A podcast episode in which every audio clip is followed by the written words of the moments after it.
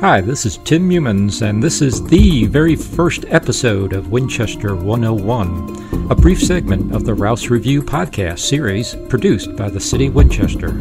Winchester 101 is focused on Winchester's history.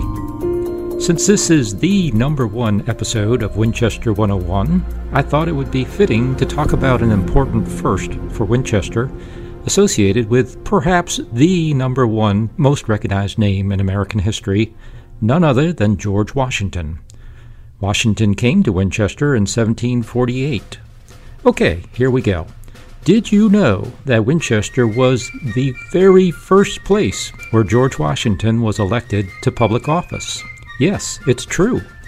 But it's also the first place where our founding father lost election to public office.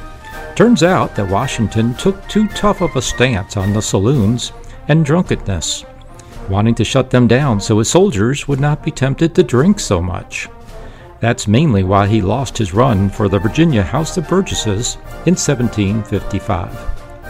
But thanks to some help from Winchester's founding father, Colonel James Wood, and the sizable amount of booze provided to eligible voters, Washington did win a seat to the Virginia House of Burgesses in 1758 to represent the people of Winchester and surrounding Frederick County. But Washington wasn't in town to witness the election and celebrate the victory, so Colonel James Wood served as his proxy. Washington was off on an expedition during the French and Indian War.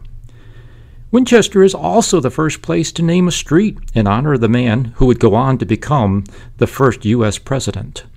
Washington Street in Old Town Winchester was named by Winchester's founder, James Wood, for his young surveyor friend, George Washington.